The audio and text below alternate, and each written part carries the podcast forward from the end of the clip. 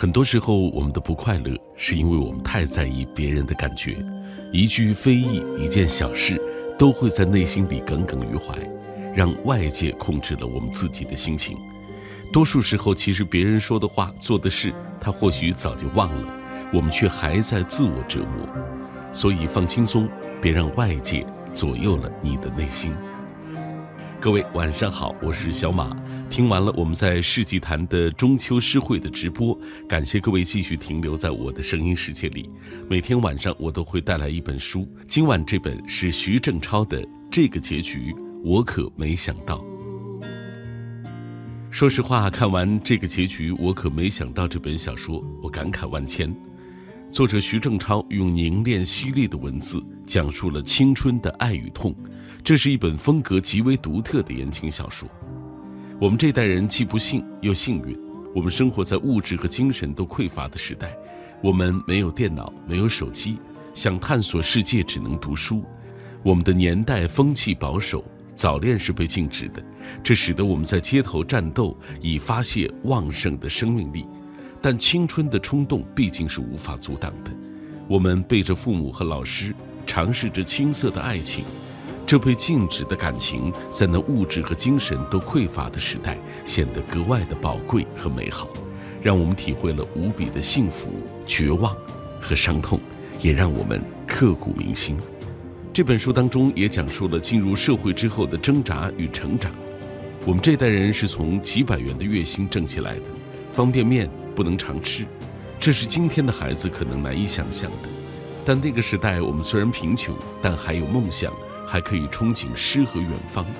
今天我们人到中年，可能很多人有了汽车、房子，此后的人生轨迹大多已经清晰可见，青春渐渐逝去。而看这本书的时候，那些青春的记忆又会清晰地唤起，往事历历在目，仿佛看见了自己曾经无处安放的青春，像重活了一回一样。好了，稍后我们就请出徐正超，跟我们来分享他的首部短篇故事集。这个结局，我可没想到。每天晚上我都会读一本书，也会约会一位新朋友。我们今天为大家介绍的这本书是《这个结局我可没想到》，它来自著名的编剧啊导演徐正超老师。我们先请出徐老师，你好，徐老师。你好，小马老师。呃，说起徐老师的作品啊，《三枪拍案惊奇》《乡村爱情故事》啊，还有这个电影《伤心童话》啊等等。这样的一些作品啊，这个尤其是刚才我们提到的《三枪乡村爱情故事》这些，可能老百姓更熟悉一些啊，大家可能更知道一点。呃，这两部作品给我们的印象都是那种喜剧的啊。对对对啊，但是和今天这个作品完全不一样。呃，在类型化上，就是不管是电影啊、电视剧啊，其实给更多朋友的印象确实是这个偏重于这个喜剧的。但是实际上呢，我内心里就是在少年时代吧，就是对喜欢看点书，喜欢写点字儿，这这个时候就是内心里面还是喜欢一点儿那种淡淡的，呃，有一点儿小情绪的这些东西。但是在影视的时候，一直没得到一个很好的所谓发挥吧。然后在平时自己。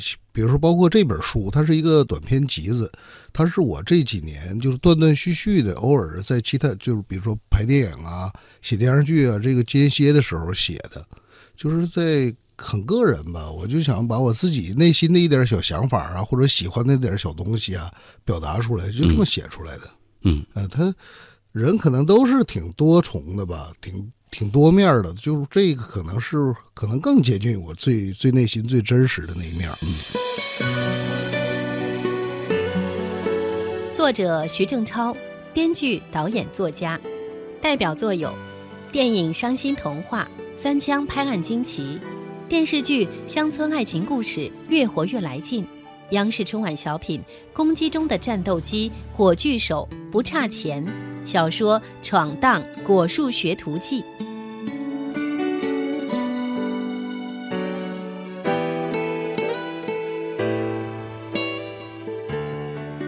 呃，做编剧，因为他还要进行大量的阅读，才能把所谓那个场景立体化呈现出来啊。对，当然我在阅读上的时候，倒不是说喜欢点什么小鸡汤啊，或者是特意的要要找一点什么小情小调的，还真不是。比如说，其实我最早的阅读跟我的同龄人呢，跟大家其实也都是一样的。比如说，最早的阅读肯定是小人书。那连环画，嗯，呃，因为我是家里的独生子，就是没人陪我玩，而且那个时候家里面父母都双职工去上班了，干嘛呀？拿连环画给看，然后我可能识字也稍微算早点儿三四岁、四五岁时候就开始识字，然后上小学时候就开始能看点文字性的东西。这时候就是他们会给我一点儿就是相相对完整的一个小故事那样的书看吧。后来到中学以后就跟大家差不多了，我反倒是类似于这种什么《水浒》啊，反倒是上小学四五年级的时候看的。到中学了呢，改看这种武侠的了，金庸、古龙，呃，温瑞安。然 然后呃，就是后来突然看到了什么呢？应该是那时候可能才初一吧，八八年的时候看到了那个王朔的一个小说《顽主》吧。嗯。那时候我是一东北人，然后看到这个北京话就感觉特别好玩啊。然后其实当时也不太理解那书里那，只是觉得挺贫的，挺好玩挺。哎，突发现这也能写小说啊！其实我最早的写文字的冲动就是来自于这种这个感觉。嗯，说以前其实实际上觉得，哎呦，这这太神圣了，太了不得了。嗯，我得到多大岁数，我得多大积累。倒不是说人家这个王朔同志这这东西就不需要积累，就只不过他跟你那种亲近感。就你没想到这样也可以哦，这是这这是可以这么弄的呀。嗯。然后也自己照猫画虎呗，东施效颦。嗯。而瞎跟着那写着玩儿。那时候可能青春期的小孩有时候就是。有时候比较容易出去惹祸呀、淘气呀，在家里看看，就是我这状态的，觉得哎这行，反 正比出去淘气强。那写写着玩吧，反正那时候拿个稿纸，那时候带带着我父亲他们单位那个名字抬头的那种稿纸，拿油笔，有时候呃写着玩，还也就是这么开始的。然后那个时候好像是在呃八十年代末吧，九十年代初，那时候就是。中国文学反而也确实挺厉害的，就是，呃，他受大外面的东西的影响，一下过来，什么新现实主义，什么先锋小说，呃，什么苏童，嗯，啊，包括莫呃莫莫言、余华、马原什么，就那个时候，嗯，咱们都都了解，对。然后那时候其实也不是真看得懂，但是看着比我大的，或者是我那些街坊那些比我大的小孩有的从那聊，我觉得哎这挺神挺牛的，就就不懂显得我太没学问了，也跟着翻看。就有时候那是先锋文学，那会儿哪知道？包括那时候他们受那个加加加马尔克斯他们影响，什么《百年孤独》啊，什么《混乱时期的爱情》啊。那时候我这其实现在想想，后来我当然反复的去看过几次，每次看都不一样了。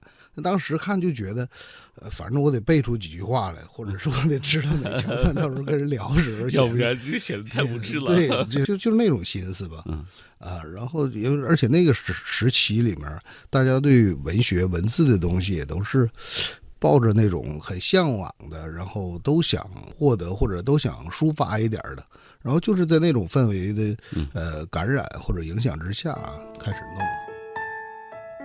这个结局我可没想到，是著名编剧导演徐正超首部短篇情感小说集。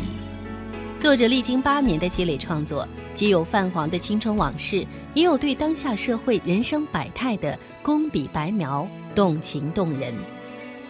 全书由红尘内、空长叹、弄青梅、春山薄、万重山五部分组成。既有泛黄的青春往事，也有对当下社会人生百态的工笔白描，可谓当代青年男女情感的一部《清明上河图》。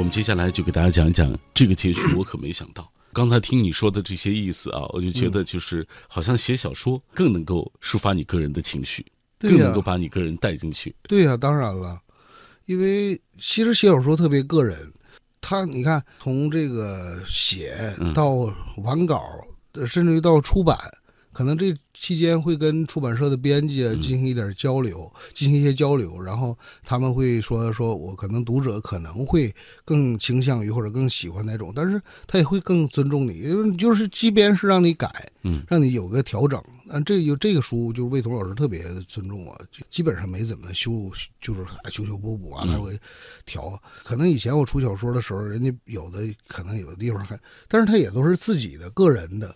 说实话，就是有时候电影啊或者电视剧啊，我其实不太喜欢说，比如说打一个什么徐正超作品，嗯，啊，是哪个哪个电视剧或者哪个哪个电影，谁这话可能有点伤人。嗯，其实这电影啊电视剧啊，我觉得这是一个集体创作的一个东西。他说谁谁谁的导演作品也行，如果他是这个真正是这个导演，或者是谁谁谁电影作品，反正也是他拍的这个电影，这么说也行。但我觉得，但实际上电影它是一个他。分工非常影视是一个是一个很集体的一个创作，不可能说是你哪一个人。那当然，有的人起了很大的作用啊，很多，但是每一个人都在付出啊。从摄影就孵化到这一套，到是具体的场务，甚至于到后期的，就是制作的这些，包括宣发的时候。这很多人都在，就是我觉得一个人去揽这么个事儿，其实反正我现在越来越不好意思。嗯，所以你的意思是说，其实其实你自己的这个编剧作品，实际上它也是就是为了服务整个这个大区的，它也不是属于你个人的。而写小说就是属于你个人的。对呀，当然了。而且我在在我觉得，呃，在比如说我写了一个剧本，就像您刚才说说。呃，说三枪也好，还有其他的，就我提供给别人的剧本。嗯，当然，人家导演还在这块上面进行二度创作，甚至于说实话，演员还有二三度的创作，包括摄影师怎么去构图啊，美术怎么去。我说我在小说里面，我写了一个场景是什么什么样的，我描述了之后，当然读者也会有他自己的脑子里面另外一个镜像出现。就这个电影和电视剧也是，就是我弄出来之后，当它被具体化的时候，嗯。它不见得是这个编剧所构想的，嗯，对吧？有时候你可能想的是一个很怀旧的一个很八零年代的一个东西，但是可能人家美术做出来是一个呃超现实主义的，这个这个你不可能说，就是你这就是你个人的，你徐正超就是你自己就本来那么想的，我觉得这不对。嗯嗯，呃，打开这本书我看到的小说，真的我说了上半时段一开场我就说了，他和我看到的你的编剧的三枪或者是乡村爱情故事。真的不一样啊！嗯，比如说，咱们就拿有一篇叫做《安德烈》，不是安德海啊，就是我一开始我觉得看挺热闹，越看越越越伤心。嗯，呃，其实这个小说吧，就这个小说集，呃，咱实事求是的说，有百分之。八十吧，都是我身边的朋友亲历的事儿，或者他们讲给我的事儿。那他们都挺佩服我记忆力的，说有的事儿实际上甚至有的事儿给我讲都二十多年了，就你居然还有的细节还能记着，你也真够，都是你这人太记仇了。但是实际上，实际上就是比如说像安德烈和不是安德海，这个也是也是就是我朋友的一个朋友的算。有这里面百分之甚至百分之七八十吧，也算比较真实的事件。当时他给我很大的触动，就具体的这个故事我就不在咱们广播里头去讲述了，也累赘。另外想留点悬念呗。我觉得他他这个东西当时就给我心里头一个很大的一个刺激。嗯，就是在北京去拼去闯，都是为了好。那么呃，怎么样才能达到他心里的这个所谓的好呢？嗯。就是他付出了那么多，或者他都豁出去了，他值不值得呢？这些让我当时都想了很多，也思考了挺多的。所以我在写这个时候，我个人还是自我自己就有点扎到我自己。嗯，虽然你说就包括您说这个前面可能看着挺热闹、挺好玩的。这也不是故意，他本来嘛，人在在向往一个事儿，在为之努力的时候，肯定是那种特别的，像扎了鸡血一样，特别亢奋呐，特别激动啊。呃，当时遇到各种阻碍，就是各种意想不到的时候，人他这个也是会有自然的一些反应吧。就是这部小说当中有很多篇让我看的，说实话啊，都掉泪了。比如说《爱了一辈子》呢。其实你写的很冷静啊，起码是很克制啊。但是那个故事呈现出来，哎呀，也让人觉得挺感叹的。谢谢你，谢谢你。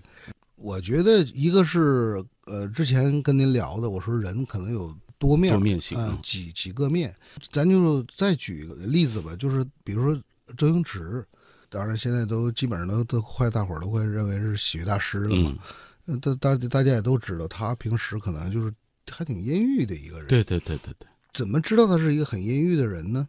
呃，大家可能是通过他上的各种节目啊，或者听到一些报道啊，就知道的。呃，我觉得我倒不是，我确实我不是一个特别阴郁的那种人，就是您聊天也看出来了，嗯我可，但是我实际上骨子里，虽然我有时候也挺能说的，但是我其实骨子里面还是挺内向的。嗯，呃，可能有时候心思啊也挺算是挺细的吧。然后我的一面，比如说我，比如您看着我有时候会有点贫呐、有时候挺挺爱闹的，可能这个呢，在电影电视上，呃，这个这个作品上会有表现，但是我更接近于我内心和我本质的或最真实的一面的东西呢，我想呢，就是可能是会在这个小说里面体现。我一直挺赞同我一哥们儿跟我说的，说他说戏剧啊，他指的戏剧包括呃戏剧就是话剧啊、京这种电影啊、电视剧啊，他都归这就统一叫戏剧了，可能是。嗯他说戏剧是给别人看的，小说是给自己人看的。呃我呃，这话我觉得可能他跟我说了能有十多年了。我就我深深的就是喜欢这个话，也认同这个话。嗯我觉得就是到小说了，咱就别使那些没用的小技巧、小伎俩了，嗯就是掏掏心窝子挺好的。毕竟它是给自己和自己人看的东西。这个结局我可没想到。这部作品风格突出，文字干净凝练，短句金句频出，通常是一句话一个词，却是气象万千。开篇的安德烈不是安德海，用近乎戏谑的口吻讲了一个异常无奈、伤感的故事。看的时候会让人笑出声来，读罢之后，却又让人流泪。爱了一辈子呢，是难得的一部带有时代背景的故事。像一曲隽永的爱情咏叹调。作者用近乎克制冷静的笔触，描写了一个荡气回肠的爱情故事，令人动容。整蛊般的集体情书，让人瞬间回到了白衣飘飘的学生时代。还有如《爱唱歌的女孩》《乱码日记》这种描写两小无猜、怦然心动的懵懂的爱情，不得不佩服作者观察生活之细致。隽永的文学性让这部小说具备了诸多与众不同的气质。作者徐正超坦言，小说是最能体现自己情绪的一种抒发方式，他愿意通过小说去感动更多的人。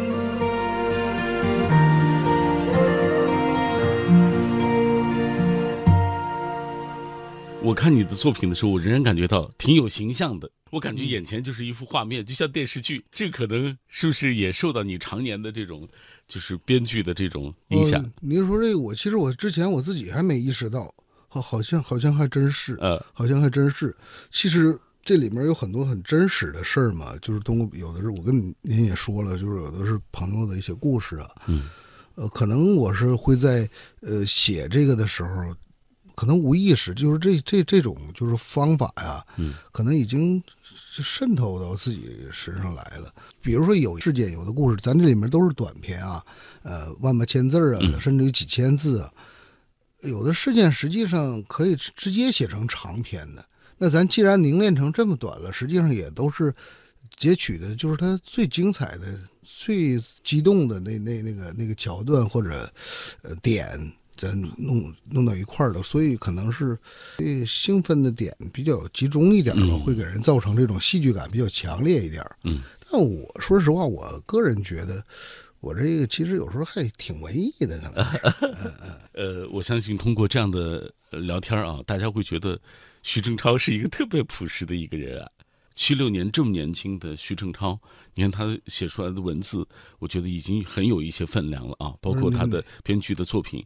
您这捧我，哎，我们要郑重的推荐给电波那端的朋友啊，一定要记住徐正超的名字啊！这个结局我可没想到，这是一部都市男女的情感故事集对啊，可谓是当代青年男女情感的一部《清明上河图》。